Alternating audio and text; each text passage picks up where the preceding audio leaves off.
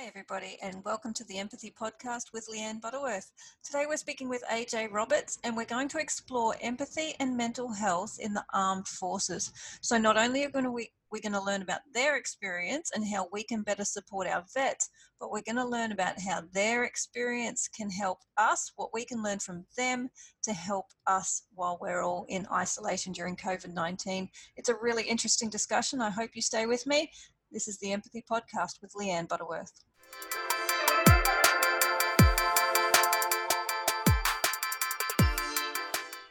Hey AJ, welcome, welcome, welcome. So uh, yeah, thanks for having me. Oh, you're very, very welcome. So today's about uh, empathy and mental health in the armed forces. So what's your background in that space? Yeah, so uh, I joined the British Army in 2001. Um, it was pretty much an ultimatum really. I was looking at going to jail um, for being a bit of a, an idiot. Um, I, I, was uh, destined to be a professional footballer um, in, in, in England, and I got injured, uh, sort of injured my knee, and then I got let go basically by the youth development system. Um, that was like the end of my whole world. It's all I knew. So uh, I went down a slippery slope of drink, um, like drugs, you know the usual sort of things people get into in the wrong crowds. Uh, and then I found myself uh, in the docks in court looking at jail sentence with a couple of other guys. And because I talked to the lawyer about wanting to join the British Army because my stepdad was in the army and I grew up around it. Um, he brought that up in, in court and uh, they, they said basically I've, I've got, uh, I think it was like three weeks to join the, the army as in officially do all the paperwork and everything else like that, or I'm going to get sent down with my mates. And my two other friends got sent down, and um, yeah, so I uh, it was a bit of a no-brainer really. Um, mm. So, but it was one of the best decisions I made. So obviously, I joined the, joined the forces, and then every, all the fun stuff that came with it. So, um, I did a total of 15 years, uh, completing tours of Iraq and Afghanistan, traveled the world uh, in you know adventure training uh, all over Europe. You know, been to Canada and America, uh, places like that. Everything from sailing to rock climbing. Um, but then obviously you've got like the uh, the soldiering parts of it, which you know can be particularly arduous. Like uh, no matter what what rank you are really. So I completed tours of like Iraq and Afghanistan as you know regular like sort of private soldier you know at a a bod on the ground, so to speak, and then uh, done tours as a commander um, where I was in charge of like a multiple of like 12 guys um, at any one time on the ground, you know, in charge of like or looking after their lives and their welfare as well as my own. So it can be quite demanding. Um, I've, I've, at my 12 year point, I uh, I got an opportunity to move out to Australia, um, and I'd just come back from Afghanistan, and it was a very kinetic tour. So uh, we lost a lot of guys. I lost uh, I lost one of my own boys, um, and it was uh, you know as well as other horrific incidents, but uh, getting get, caught up in. Um, I thought it was a good time, having been a commander on the ground in wartime situation, to take the opportunity up uh, and move out to Oz. And um, yeah, we uh, we moved to the Gold Coast uh, which you know we still speak to our friends on a sort of daily, weekly basis. You know, we have, you know, the times in England when the weather is just rubbish, uh, and it's just relentless rain, and we're just like, oh my god, get me on a plane now. Um, and to be honest, like the f- flights are looking really cheap at the minute, um, so it's, it is quite tempting. But uh, yeah, we, we lived in Australia in the Gold Coast nearly three years, and I opened my own gym on the Gold Coast, and uh, unfortunately, we got like screwed over um, by some pretty nasty and sort of vindictive people. Oh, no. um, yeah, and it affected my whole visa and left us like gotcha. high and dry, and left us high and dry with no no money and no income. And we had no choice but to return back to UK with literally the bags on our back. So, um, you know, we we don't leave leave any regrets. Uh, it was a very hard pill to swallow, very hard. Um, you know everything we built up the, our dream life everything was literally just gone um, that was um, you and partner and kids or Yeah, yeah, me, my wife and kids. Yeah, um, so I had to uproot them out of their schools, my wife out of her job, everything, and for visa reasons, legal reasons, I had to come back to UK. Um, otherwise, we would we would have been illegal immigrants. Oh. Um, yeah, um, so it was really really difficult. Um, moved back to England in 2015, and then uh, the best and easiest thing to do was um, to get a roof back over our head and get us back on our feet was rejoin the military because they were crying out for for people to rejoin. So it was quite a quick process, and I was in back in quite quickly, uh, like literally like I've been on a holiday. So I went straight back in, kept the same rank. I literally just like got a week, uh, you know, like basic uh, kit and everything else like that, just to get back into work. Yeah. Um, had a really brief medical, and I was like straight back into it. Um, so yeah, and then I, I was in for I was in for another like two and a half years before I left uh, because I got an injury in my shins, Okay. um, which stopped would stop me from promoting uh, and going further in my career. So I wasn't prepared to sit around like because I'm a very ambitious person. Uh, I wasn't prepared to sit around for another sort of eight years in the same rank while all my friends like you know went off in their careers up into up into the higher tiers and that and um, yeah and oh, it, it served its purpose you know it's uh it's an amazing platform to project your life. You know the personal development opportunities are fantastic.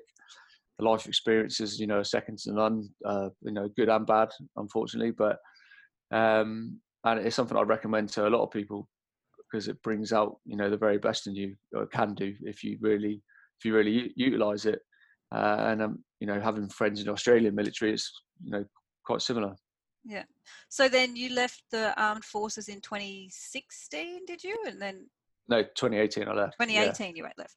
So then Yeah. what are you doing now? What did you do after you left in 2018? Well, I spent the the so basically it takes roughly like twelve months for you to leave. So you you basically sign off in the military, and then uh, you've got like a twelve month period where that's your time really to start getting yourself ready to get out. Um, ah, okay. uh, obviously, obviously you don't stop working. Obviously, you still carry on normal normal jogging and stuff. But um, I spent very much that whole time literally hammering personal development. So I uh, I completed a, a level seven uh, in executive coaching and mentoring, uh, which in Australia is like equivalent to like a master's degree. Yeah. Um, like working at that level. So um, coaching has been a very very big part of my life. Obviously, having the gym in Australia, and even previous to that, like coaching like boxing, strength and conditioning, football, um, you know, all that, all the different, all these dis- disciplines, uh, mixed martial arts and stuff like that. Yeah. Uh, so I've always, I've always had that sort of like coaching background. Um, so it was good to, and even as a like a commander in the military, you know, you're always like coaching and mentoring your men and, and your women, uh, and it's there's a lot of transferable skills there. So you know, being able to put that into a package uh, was something I was quite keen on doing. So that's what I've done. I built, you know, start building up that brand uh, of myself, um, and and on all my coaching abilities. Uh, so that's why I set up my own sort of coaching platform and uh, and my own podcast. So um, because purely, obviously, the you know, it's like exactly like you're doing now, the podcast is a great way to share a lot of value and a lot of great content with uh, people en masse and have a positive impact on people, and that's always been a huge thing for me. What's your podcast called and what's it about? Uh, so my podcast is called uh, "The Best Version of You," um, and it's something that I have preached for years. Um, so when I was thinking about a name for it, uh, my wife said, "Like, you know, why don't you call it the best version of you?" So what you're always banging on about. Um, and I was like, "Yeah, well, that's brilliant, no brainer." So um, I'm already like, I'm al- already like all, all in on that sort of that slogan, you know. So Fabulous. it's yeah so it's it's a lot easier to sell it um you know and tell people this is what you, this is what you should try and do every day Yep. um so it's all part of our it's all part of our personal growth and our personal development journeys um so yeah just being the best version of you each day is um doesn't mean you need to like jump out of a plane because you suddenly think you need to conquer your fear of heights and stuff like that it's just about making sort of better decisions and how you approach things, deal with things, uh, and move forward with things. Um, and obviously mental health has a big part to play in that. Um, so yeah, it's, uh, it's, it's it's actually the podcast has been going really really well, and it's going from strength to strength, and I'm That's awesome. having getting a lot of good guests on. Um, I've had a lot of veterans on because Okay. I've I've got a lot of friends that have been badly injured in in war.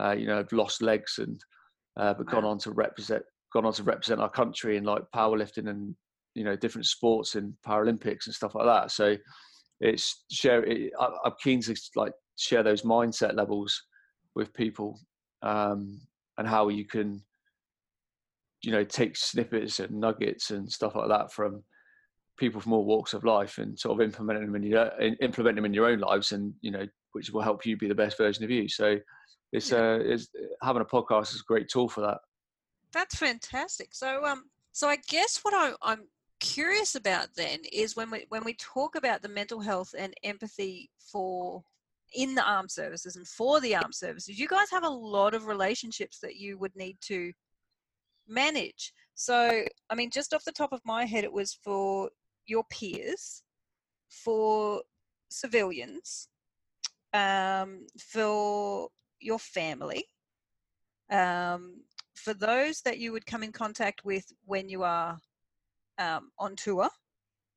Mhm. People, when you come back, that would be a very different mindset. So let's have a bit of a play in in that space now, because um, when we talk about when you were in the armed forces, what is I mean, if we start with what is it that you absolutely loved about? Is there anything? Because you hear a lot of guys talk about being on tour as being a really positive experience. Is that is was it like that for you?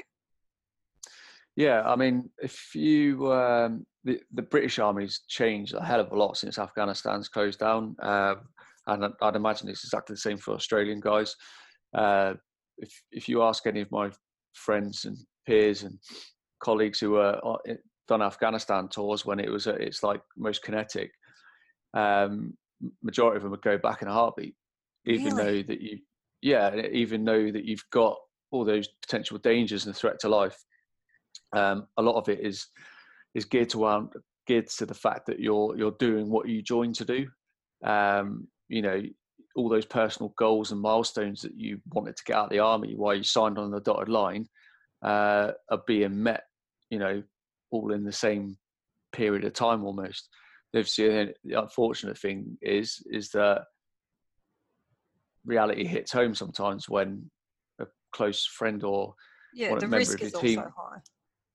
Yeah, the member of the team is either badly injured or, or you know, fatally killed. Um, and it does happen. It's, it is the realities of war. It doesn't matter what part of the world you go into. You, the percentage of or chance of you coming back with nobody injured or killed is very sl- very slim. No matter how good your equipment uh, and your um, and your tactics, because you know you're going to a foreign land and you're fighting enemy on their own ground. So you know they, they've always got that like slight upper hand in terms of like knowing the grounds and the fact Yeah. that uh, like they did on on a daily basis in Afghanistan they just they watch you and watch you watch you they know what your rules of engagement are they know that like they're not they, they know that you're not just going to shoot them because they look dodgy um, because that's against like laws you know laws of armed conflict so Yeah. Uh, they they know that like they could take a couple of shots at you and run off, and you can't shoot them in the back because they're no longer a threat. You know, they they know everything. Uh, they watch all your tactics. It's it's like they're very very like I'm I'm, I'm making reference to like Afghanistan here. Yeah. Uh, the the Taliban and people like that. They're very very clever people.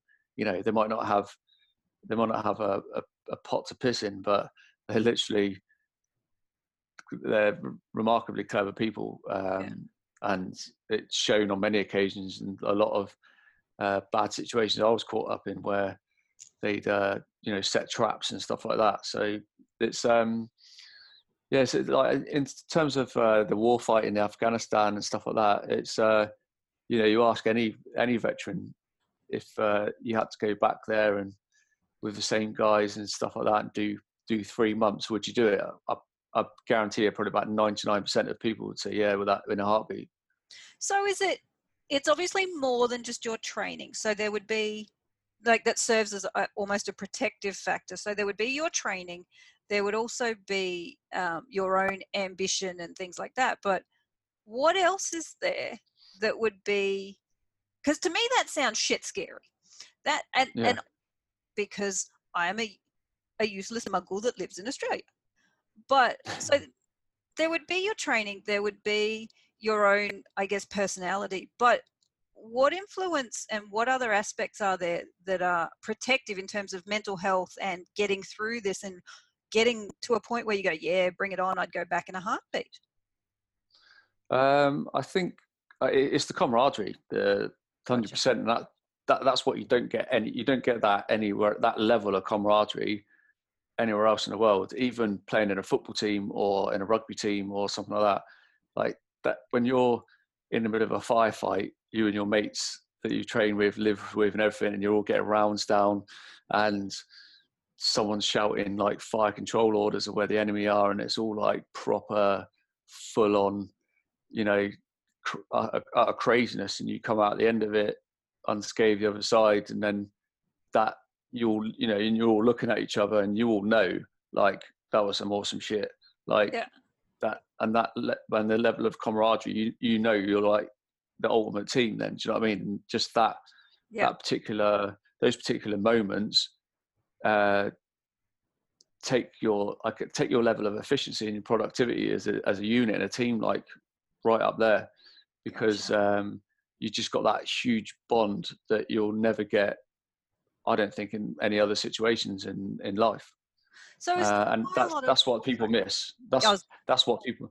Yeah, and it's the same in any army. It's the same in Americans, Canadians, Australians.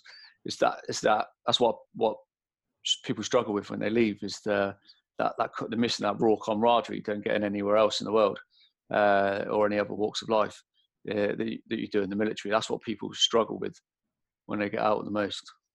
Yeah, and I think um, I, I mean, when we sort of talk about the vets here, we don't so much talk about that camaraderie, but that sense of purpose. And oh, the mm. guys want to be busy and they want to have a sense of purpose. And as much as there are groups who are trying to get that for them, and we understand that because being idle is a huge challenge. Mm.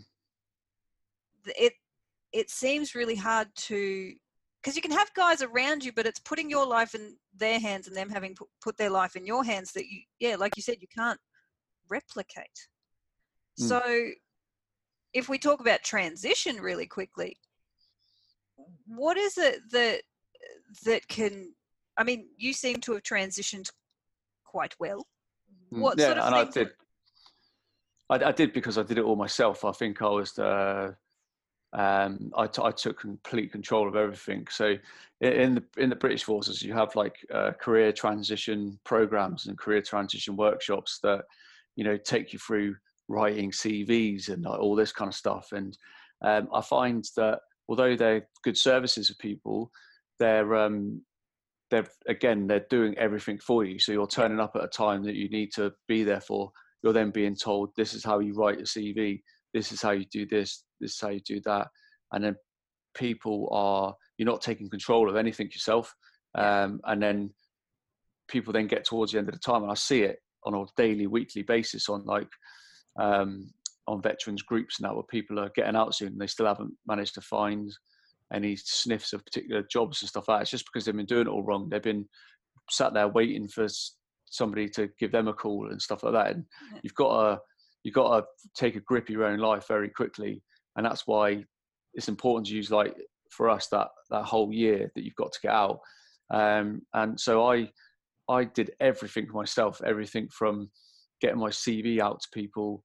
Um, I mean, I, I, left the army and I'd already got coaching clients, uh, online coaching clients um, that were paying me anyway. But it's not like it's not enough to re- replicate your wage, and then all of a sudden you've got to pay like a, a mortgage on a house and stuff like that. Not you're not living in military family housing and stuff like that. Um, you know, it's all subsidised. It's um, so you, you need to learn about all that stuff and get a grip of that very quickly. And the the more control you have over it all, the uh, the the better it is. I think if you're heavily reliant on too many people and just that is just because you, are leaving a, a very much a, a didactic um, environment where it's like I say you do, uh, and that's what the military is, and that's why a lot of military people just like to try and join the police or something that's regimented still. You know what yeah. I mean? They're part yeah. of a belonging, aren't they? They're part of a. They, they feel like they've got a purpose. They're part of a team and stuff like that, and they can just slot straight back into there. Yeah. Um, and they they they often don't care about the financials. They just like need to be in feel they need to be in that environment. Um, where I think for me personally, because I've all, always been coaching in some aspect and mentoring, like that's always what I wanted to do. So uh, that's why I did those qualifications that are on offer. And again, utilizing all the personal development and educational things that are out there, um, whether it's here or you know in in Australia, is absolutely vital. I'm sure if you speak to a lot of Australian troops as well, the ones that find it difficult to come out would be that difference in uh, not having the camaraderie there, the the the day maybe probably the daily banter that you probably have, uh, having to curb your swearing. Um, because I don't know about Australia because everyone's like every second word's like swear word in Australia, which I, I kind of like, but uh, it doesn't it doesn't really wash here. Um, not that we're all, we're all posh toffee nosed twats here, like, but um, it's uh, it, yeah, it's that, that's what people really struggle with. I think so. It's just it's getting control of it early yourself yeah. and control like owning your future. Yeah. Um, I think if you do that, then if you do come across any problems and troubles and potential hurdles and that, you're going to be in a better place to be able to overcome them. Otherwise, you're just going to like climb up into a little ball, expect you know wanting things to be done for you and yeah. and the opportunities to to get you out of there to come you your think, way when we know it's like that.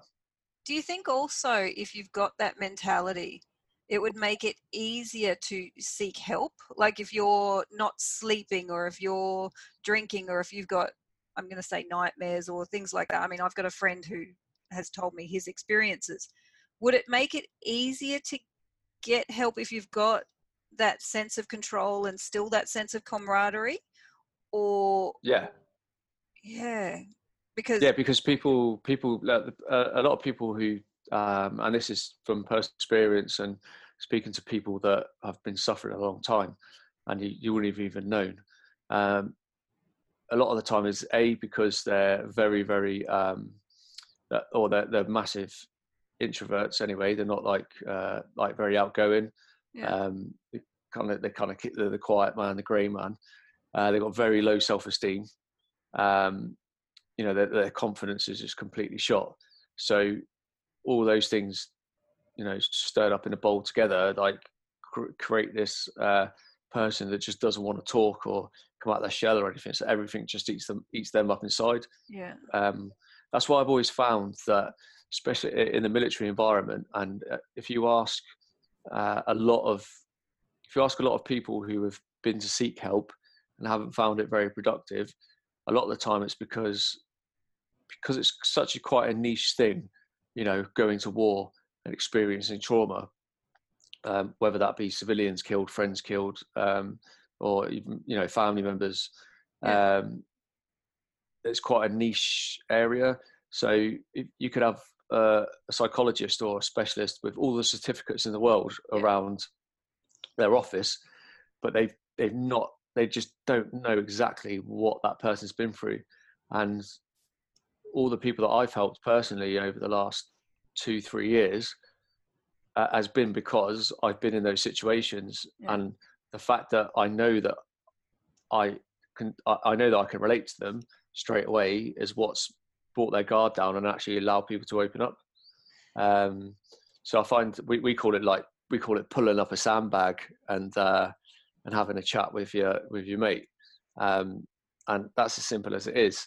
Um, I, I just done a podcast episode recently with a couple of guys in the UK called uh, All Call Signs. They're called really really good, and um, they both suffered mental health problems, and off the back of that, they set up this business. And what they've done is they've created like these, uh, they're like beacons around the whole country, and they've got like immediate, um, immediate responses go out to police units So as soon as a veteran goes missing or is reported missing and is suicidal, obviously they get called straight away, and then they've uh, they managed to like use their resources, and they've out of 82 uh, serious calls in the last like 12 months, they've saved 76 lives out of 82.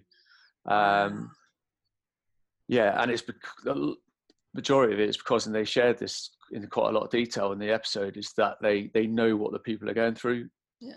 Um, and that's what's the difference between them jumping off that bridge or like smashing those pills or, mm. or yeah. unfortunately, you know, using a rope. Um, yeah. and, and then, and then not doing it. So I think that's a key thing. Um, and I think a lot of more agencies and stuff like that are using that approach. They're they're bringing in actual ex-military members yeah. to help them with those kind of uh, those incidents. We've got like Help for Heroes, which is like the biggest one. Um, we've you know combat stress. Uh, you know, there's uh, some really good organisations out there that do do do they do really well. Unfortunately, we probably on a weekly basis still have a veteran taking their own life. Um, uh, it's it's difficult, and I've talked about a lot. And I think it's it's no matter where you are in the world, it's trying to it's trying to get it's that window, that small window, where they're literally they tipped over that edge and gone like, right, I've got no purpose here. I'm doing it, and it's yeah. like they're actually physically doing it. It's just it's trying to cut that window out. It's just yeah. it's like how do you do that? That's the difficult part. Yeah, because like you just said um, there's that empathy that you guys are desperate for like that real i know what that's like i've been there i'm i know what that's like. Um, whereas for the friends and family at home we don't know what it's like. So i have a mm. friend love him dearly. He disappears from time to time and he's told me about things that are in his mind and in his memory. And I I'm always sort of wondering, oh, I wonder if I haven't heard from him in a few months because of something really bad, or if he's just disappeared because he says he goes on walkabout, which is he just goes he disappears into the bush for a while, and I don't know, like, what is it that friends and family can say? Because I mean, I'm all about empathetic language. Everything I do is about empathetic language, and it would, in my mind, I've no business telling you what you should just do. I've no business telling anybody what they should just do. But telling people that they're important and they're cared for and that they're loved and that they're um, hmm. valued, mm. is that enough or is there more that we should be doing? Because you should just go get a job or you should just call a friend is probably not going to help anybody, but letting you know that you are important and valued and loved and visible and cherished and all those things does that make a difference to return vets? Um, yeah, I mean, like, uh, yeah, definitely would. Um, I think the worst thing family and friends could do is suddenly think like, I have no idea what this guy's gone through or girl's gone through, and just go like, he needs to see a specialist. Like, do you know yeah. what I mean? It's like Not that's probably the worst. Yeah, yeah, uh, and I can understand why some people feel like that because it could be quite overwhelming. Like, oh shit, I, I, you know, how am I supposed to speak to this guy who's been to war and witnessed all this horrific stuff. Mm. Um, but at the same time, they, you know, people need to be need to be there for them, and just more importantly, like make that person know that um, that it's not weak to speak. It is they're they are there to as a shoulder to cry on if they want to, and like just keep emphasizing that they're there. That's all they need to do, really. They they might not use them as a person to speak to you, but at least know that they're there. The where people go wrong is that they shut the, the veterans out because it's like saying overwhelming, and it's not. They don't necessarily do it um, straight away, or you know, they, they very much uh, they don't realize they're doing it half the time, but it's just like subconsciously they're like, well, I don't know how to handle this person, so like yeah. I'll just step away. Yeah. Um, and if you just if you don't just make yourself present for that person, um, it makes it so much more difficult. So the more people are present for that person, the the easier it is, and you know you're you're winning that battle and respect straight away. Um, it's then getting that person to talk. Um, nine times out of ten, you hear about veterans who commit suicide, and it's been totally out of the blue. Um, and the majority of the time, it's because that person's immediate surroundings have uh, have been very hard for him to, to adjust to, or, uh, and they haven't. Um, they just haven't told anybody about it, and that's the thing. You know, going from that that peer group of like-minded individuals, you know, that camaraderie, that banter, that everything, into a, a civilian job where, uh, uh, you know, honestly, no one gives a shit what rank you were in the army.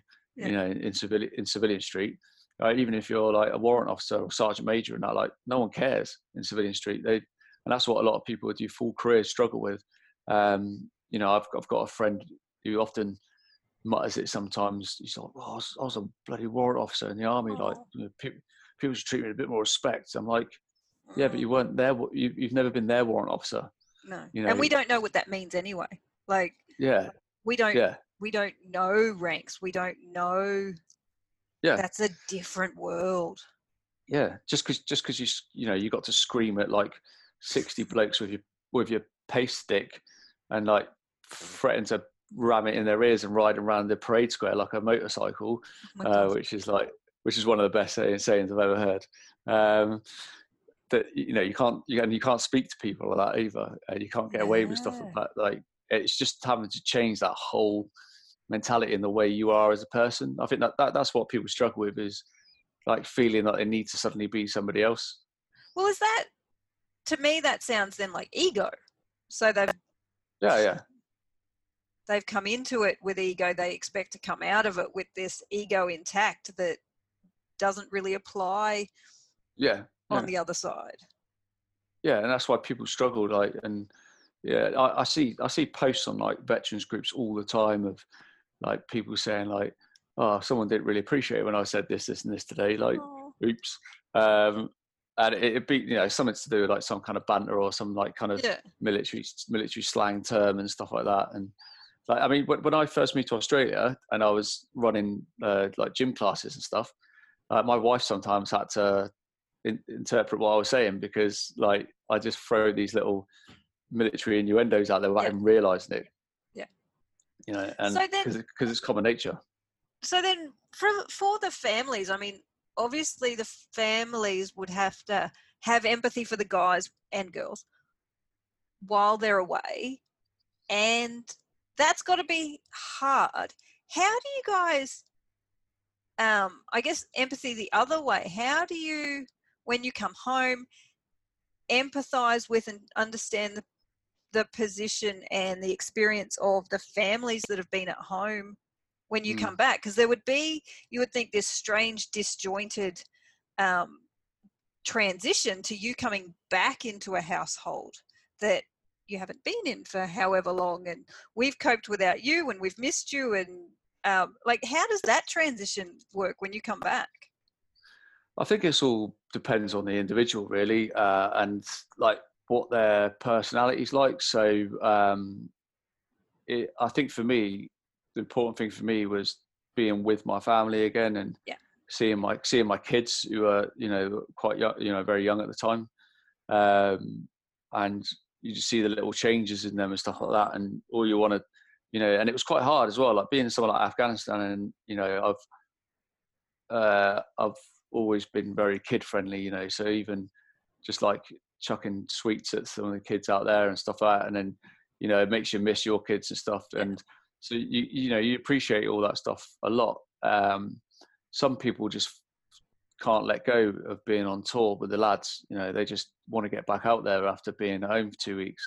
Yeah. Um, but I th- and I think some people wrongly come home and then compare their six month experience to yeah like what their wife's six months experiences or partner six month experiences and almost judge them and say like well you've had it you've, you've had six months of tv and this and that and rah, rah, rah, do you know what i mean uh, yeah. whereas like i'll be get i'll be getting shot at but i'm like well oh, no. you know no no no one forced you to join the army mate do you know what i mean yeah. so that's the way i see it yeah. um but you know not a lot of the time wives and partners marry marry that service personnel while they're serving. So they're marrying into it as well. So that's like a big, huge, massive jump themselves, you know. And but like I got with my wife before I even joined the forces, so we we met and uh, we went on our first date to watch American Pie 2 all those years ago. Oh my god! Uh, when you were still a footballer. Uh, no, it's like after I was quite, I was kind of getting on the straight and narrow, um, and yeah, and then uh, and then I joined the army. So um, yeah, it's quite, and she's been with me ever since. So we we got married, and then I was based in Germany, uh, and yeah, we got married, and then six weeks after we got married, I went to Iraq for six months. I should do a podcast so with her. That'd yeah. be that'd be yeah. interesting. The wives yeah, of she, um, personnel. Yeah, so she's uh, very experienced and all that kind of stuff. Um, but yeah, I think it's all down to the individual. And um, I mean, the the UK forces try and do this uh, transitional thing where you do your, after you finish your tour in Afghanistan on the way back to UK or, or to Germany, uh, you land in Cyprus and have like two days of uh, decompression there, where they let you get shit faced wow, okay. and basically, basically, basically just like fight each other and get out of your system um, before you go home. And like so, you know, because you you you are an aggressive person oh, God, yeah. when you go home. Um, wow. You know, you can't and some people just go back. They're on edge because they've been used to mortars landing in their, you know, the patrol base or yeah. explosions happening daily or rounds that sound of round cracking over your head and yeah. stuff like that like on a daily basis sometimes you know and if you hear similar sounds and you're at home you just like it can make people very jumpy so. Yeah i met some police officers in the usa that said that they were like that. They were ex-marines. They were like that with fireworks. They're like they don't mm. go to they don't oh, yeah. go they don't go to the iowa state fair because of the fireworks so what's yeah. the stigma is there stigma of mental health and mental illness when you're in the forces like when you're serving when you're or is that starting to be talked about or is it if you even give a sniff that there's something then you're like you're taken away from your position you know what i mean like yeah there's a there's there's a, there's a good processes now that if you've got mental health problems that you go through you know you see the right people there's a like a proper channel and everything you can go through. Um, whereas like several years ago there i mean there's always been like a mental health clinicians that you could speak to um, but no one ever would. It was just it was like if you if you it's an ego thing uh, you know it's almost frowned upon to look weak and stuff like that whereas like uh, now you know the whole message of um, it's it's it's not weak to speak is like really quite poignant um, and you've got lots of troops uh, and serving personnel who are seeking mental health advice who have like not been on a tour or fired you know fired their weapon in anger or or yeah. particularly um, witnessed anything traumatic um, and that's another argument thing i see now is it's almost people almost think there's like got to be some kind of checkbox that you uh, that you have to say oh well, yeah yeah you qualify for ptsd mate because gotcha. you've seen you know x y and z be murdered and blown up in front of you. But it's not about that. It's you know every everyone's different. Um, well, I, had, I, had, a coaching client who uh, was suffering quite mental health problems from seeing uh, seeing his kids being born. Yeah. Um, and it's just that they class it as trauma. You know, like the blood and. You know the the baby coming out and stuff like that was a, a traumatic incident for them. Um, but yeah, it's, that's it's, not addressed very much. People like birth yeah. trauma in dads is not. I mean, birth trauma in mums is not addressed nearly as much as it should be, but birth trauma in dads not addressed nearly enough. Hmm. Yeah, and I, I think a lot nowadays because um, I've had lots of conversations about this, and the two and a half years that I was back in the army for, I've seen it a lot, um, and I think it's got a lot to do with it. Is so or people and young people in general now they have so many social pressures, um, and it doesn't matter whether you're in the army or a civilian or, or whatever. Um, you know, you've only got. I only had to look at all the guys and girls. Just you thought, you know, would be sat in a team round each other, chatting, laughing, joking. Now, but then, that, you know, everywhere you go, you just sit. They're just all sat there on their own phones, looking at what mm. everyone else is doing. Yeah. Do you know I mean? And it's uh, that's for me. That's the biggest problem. Um, in the, in the military nowadays, the, there's nowhere near as uh, like the team the team camaraderie is nowhere near as robust as what it was okay. like years ago, yeah, and that, okay. that's everywhere, everywhere. Yeah, and it's because yeah. of the social pressures we live in. It's because people are more concerned about you know a Snapchat of Johnny that they went to school with 12 years ago that they don't even speak to, rather than the person who they live with and train with is sat right next to them. Well, it's TikTok now. Keep up. Um, oh yeah. I don't know. So, I mean, and I think that's part of the discussion. I mean, especially that that I use in my workshops is about that vulnerability plus stress. Everybody has an underlying vulnerability, and we don't yeah. know what that is. We don't know what somebody's gone through, and we don't know what level of stress it would take for them to become stuck in an emotion, for them to, for their, I call it their bucket. So we've got a, for their bucket to overflow. Um, and I think, especially when you talk about social media, there's so much and it's coming from every angle. And I'm even finding it like this week, these last two weeks, is there is so much coming in. There is so much coming in, and not only about the danger and the the threat and washing your hands and stuff, but now I'm getting. I mean, I've got a seven and a nine year old. I'm now getting it every which way about homeschooling and what mm. I should be doing. And there's just this barrage of um, information coming and the things that I'm meant to do and the things and how things are meant to look. And you're like, oh my God. And like everybody who's listening knows, my favorite words are should and just. And it's coming everywhere for me. it's like, oh, you should just go on this app and you should just set a routine and you should just, and you're like, oh, and you should just hug them more and you should just let them do anything they like. And you, ah. So for yeah. me, I'm finding that just completely overwhelming. And that's purely coming out of my phone. Um, and it's that, and I think, and we'll talk about this in a second, but it's that having to deal with your own stuff. So for you guys who are returning, having to deal with whatever that is, having to deal with your own stuff, and then having to deal with your family stuff as well. So at the moment, I'm having to deal with work stuff and personal stuff and washing hands stuff, but I've also got a seven year old with um, moods, and I've got mm. a nine year old who's a perfectionist, and I've got people who need to have snacks, and I've got people who need to be homeschooled, and I've got emails, and I've got. So it's that being able to be empathetic and understanding for other people when yeah. you've got so much going on in mm. the first place, like in, between your own ears. So that feels, and it feels amplified lately, but it feels hard to juggle. So what? How do you sort of play in that space? Um, I think at the minute, because um, we're all in going through quite testing times at the minute, and I, I, you know, I don't think it matters what what branch of the world you come from at the minute. You know, we're all going through a similar thing. Um, I mean, now is probably a, a, good time to be in the forces over here because they're getting heavily involved with like delivering supplies, much needed supplies to hospitals and aid stations and you know oxygen and uh, PPE for yeah.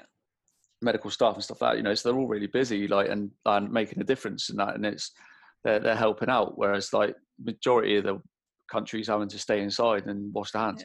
Yeah. Um, are you finding it's, an upswing in um, recruitment right now? Because I heard the other day we've got an upswing because it's a guaranteed income and something to do. Um, I haven't actually had a look at it, but I have seen um, a few people whose businesses have obviously just gone un- gone under overnight. Uh, like one friend who ran a gym, obviously they had to shut, so he went from like 145 members to zero in about four days. Yeah. Um, and he was and he and it's in an area in, in London which is really expensive. Um, uh, so he's he's he's applied to rejoin the army. So uh, there's, there's there's quite a few people rejoining because of everything that's going on. Um, what that number is, I don't know. It might be worth it. It'd be good interest to have a look actually. But um, I think from an, what people, I think the best way people can deal with this whole thing uh, is make uh, make routine your friend. So every you know we all majority of people have like work you know, jobs, after school clubs, you know, sports, everything else like that. I think by making routine your friends in the time that you're at home is one of the best ways to get through stuff because if you spend the same t- if you spend all day sat in the same room in your PJs on your Xbox, um, you're, you're going to get very very quickly against that like demotivated downward spiral.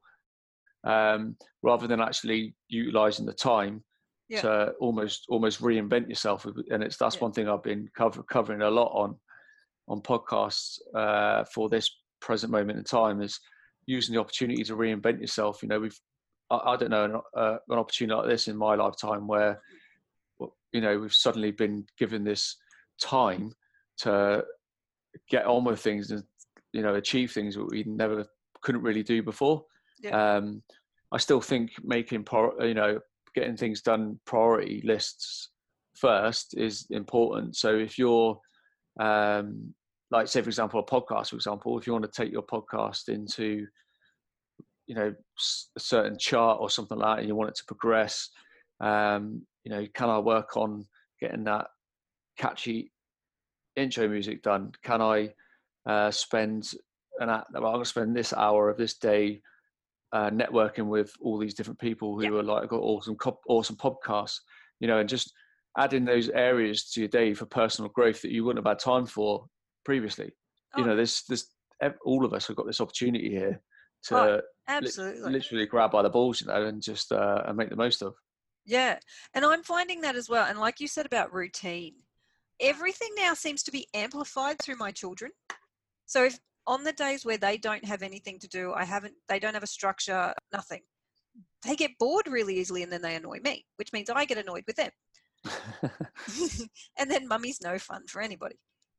But on the days where they set the structure and it's similar every day, and yes, David Attenborough is our science teacher in the afternoons. We watch a Netflix documentary on something. But just knowing that there is that sense of anticipation that I think when you have nothing to do and no plans and no routine, you don't have that sense of anticipation. Whereas at the moment, I can go, no, no, no, at three o'clock, we're going to bake a cake. Or at three o'clock, we're going to watch a documentary, or we're going to go back out in the garden. They're learning to weed, which I'm quite loving. Mm. Um, but if you don't have that routine, then you don't get that sense of anticipation and structure and achievement that I mean, like I said, they're seven and nine. They're they're itching for that, but they want my attention at the same time. Mm. So it's trying to find that that balance so they know they can have my attention basically a lot of the time. But if I'm working, they've got things to do. It's that sense of them being self managers and responsible. Um, but yeah, if the, if I just leave them to their own devices, they'll annoy me for a bit. They and then they'll go play Lego, and then they'll come back and annoy me again. So, is there anything else that you? I mean, you've said routine. What else do you sort of use from your military days in your coaching at the moment? What else can we sort of learn, whether it's in this strange apocalyptic world we live in at the moment, or how can we use and how do you use your, I guess, military skills and um, talents in this muggle world that we live in? Like again, obviously, like the whole routine thing's quite important, um, and I think I think I think you you got to like use this opportunity to goal set. Um, yep. People think it's just a cliche sometimes, like oh, you know, what do you want a goal set for? Um, I think if you goal set, write them down, and you you see them all the time, and you keep telling yourself them, um, that you got a hell of a lot more chance of achieving them. And you know, I'm a big believer in setting your setting your goals so high that you you you've got no choice but to become the person to achieve them. Do you know what I mean? Yeah. Um, otherwise, in your current state, you probably won't. Yeah. So um, I think that's a key thing to do. Like utilize this time to really have a think about what you want to achieve. I mean, it, yes, it's quite uncertain times. We don't know how long this go on for, and I, you know, I genuinely don't don't believe that uh, the world will be the same after this. I think we'll do things differently. Um, hopefully people's attitudes towards life will change. I think the worst thing you can do is wish every day away because um, life is a gift, and you know I can wholeheartedly say that from the bottom of my heart. You know, having witnessed horrendous things in Afghanistan, my my best friend took his own life two and a half years ago. Um, you know, and if you've got any appreciation for life, you'll you'll utilize this time to really appreciate what we do have and the fact that countries like ours, you know, we we're so lucky. You know, we've got we've got everything we we were wanted. I mean, yeah. I, I went to Sierra Leone in January, and uh, I went there and I, I helped like several hundred um, amputees and rape victims from the civil war there. Um, and it was a horrendous period in time for the people there. It was just the most barbaric uh, atrocities you've ever seen or can can imagine. Um, and I speak to these people on a daily basis through WhatsApp in the little villages and that, and they've been put on a, a, a national state of emergency for a minimum of a year, um, and they don't get anything. Like they've got, they don't have majority of them don't have electricity, so they live in their little shanty huts and stuff like that. Um, and they, uh, you know, this times like this are very very hard for them. So you know, if our kids or family and stuff like that sit there and whinge about being bored and stuff. Mm. Um, imagine what life's like without Netflix, Disney, and Wi-Fi, yeah. um, Xbox, FIFA. You know, even, having a garden really to be able to do exercise in. Um, it's uh, it, it's it's not great. Um, so I try. I, I, send them a little little daily dose of uh, inspiration every day, um, little video messages and that saying that uh, you know to get them to you know try and keep their chins up and stuff. Yeah. Um, and I'll I'll be back over there as soon as I can. Obviously, uh, when uh, you know when we're physically allowed. So yeah. we're we're going we're going to, I'm going to be going every year with oh, people wow. that want that want to come with me and make a difference. Um, so yeah, like we've got a, a, school that's half built over there that's uh, going to get finished now, which is amazing in the village. So yeah, and I mean, I'm not saying that uh, you know everyone could do that, but I'm just saying you utilize this an opportunity like this to like massively hone in on your personal development. Yeah. Um, because I'll tell you what, you can come out the other side, and there's going to be a huge golfing difference. There's going to be those that have utilized time well yeah. and have leveraged this time that we've got, and there's yeah. going to be those that are like just gone into pure lazy mode and have just like completely and utterly let their life like wither away.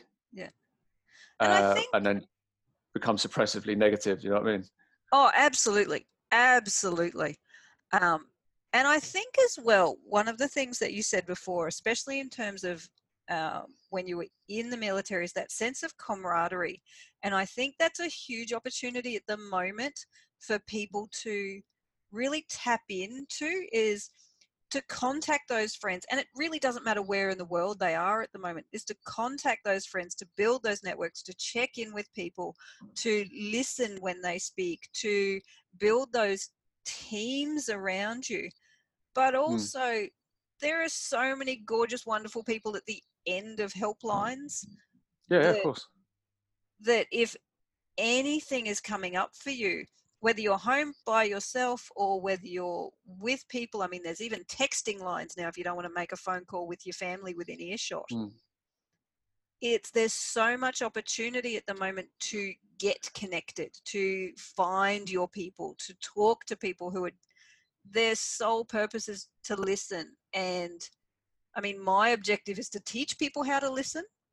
And so if people do reach out, you can use the right words to make them feel connected and loved and um, valued mm. and all those sorts of things because like you said the worst thing is reaching out and have somebody go oh you should just talk to your doctor mm. so it's playing with that language but looking at all those opportunities at the moment and being proactive like you said and taking control about seeking out those opportunities for yeah exactly yeah. connection and teamwork and camaraderie mm. and help and support because like you said and like we're all saying we're all in this together. Nobody's going to judge you if you feel overwhelmed by this. If no. you're already having a crap time of it and this is just topped off your 2020, like, and it's only March the 97th, like, yeah, so it's it's like you said, using this time for personal development, but also to build that team and check in and practice your empathy and practice your listening skills and non-judgmental. I think, uh, yeah, I think practicing. I think practicing your gratitude is another really poignant thing to do at this time as well. Because, like going back to what I was saying, like the things that we have at our disposal. Um, you know, there's there's never been a time in our lives when you can connect with anybody you want. And at the, in ja, ja, start of January, I, I was asking everybody in like my Facebook groups and on LinkedIn and uh, even on my podcast and stuff like, what's your one big word for 2020? Um, like share, share, your answers with me. And uh, like I said from the start, and I still say it now, my one big word is connections. And from literally the first of January till like now, the level of connections I've made is like grown massively. That's fantastic. Um, so I use Sierra, I use my social media in Sierra Leone, for example, to uh, like, like, leverage my followings and connections and stuff to show them what life was like there for people and how easy we've got it. Yeah. Um, and as as a result, the connections I was making were phenomenal. So people were inboxing me saying, "Oh, you know, how, how do I get into touch? Uh, I'd love to get you on the podcast to talk about your trip and yeah. how we can help." And you know, now I've got people that have construction companies and pharmaceutical companies and stuff like that that want to get involved. So it's um, we, we like I said, never in any time has there been an opportunity to connect with anybody you want in the world who are yeah. doing something that you want to do already, or you know have already done it. Um, that you can seek advice from, uh, get some form of mentoring from, you know, reaching out, getting involved in in groups of like-minded people creating an inner circle of like-minded people which is again another really important thing to do is surrounding yourself with influential people. Um, people who want to see you win people who want to lift you up oh, you know cut cut negativity out of your life. Um, you know if you've got negative friends and family you know just like take a step back and reach out to people that are a lot more positively influential and you know that, that want to see you see you rise and see you see you do well, not see you fail. Um, and that's a lot of what people's problems are. They're worried about what people will think about them if they do this or they do that, or they want to people people want to see them fail. No. Um, people want to see you the, try. The, yeah, the, the, the, more you can authentically be yourself, um, the the easier the ride is because you know you won't care what people think or say. Um, you know, which is a whole other sort of conversation in itself uh, about low self-esteem and stuff, you know. But um, that, that that that that's that's my best bit of advice is like to re- utilize your time that you have because yeah. you know we we all know it's the most expensive currency in the world, isn't it? Oh, absolutely, absolutely. And I think it's that that ability at the moment to sort of take a step back, take stock, and go, what is genuinely important right now? And I tell you what, not a lot of people. I mean, yeah, not a lot of people are, are going out and buying expensive stuff right now. AJ Roberts, where can people find you? Because we met on LinkedIn. Um, where yep. can people find you so that they can follow you and see what you're doing? Um, well, I'm on pretty much every platform uh, Facebook, Facebook, uh, LinkedIn, where I spend a lot of time, uh, Instagram, um, and TikTok. Yeah, um, and uh, all of those I am at Mr. AJ Roberts. Um, my uh, podcast is called The Best Version of You. And um, again, my podcast is on Facebook, Twitter, and Instagram.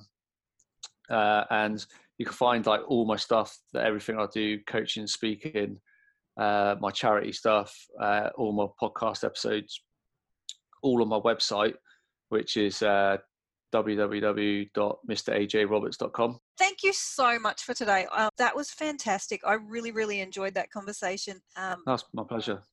Thank you so much. You stay safe. You stay well. And um, yeah, I might, I might talk, think about doing a podcast with your wife about partners and people in the military.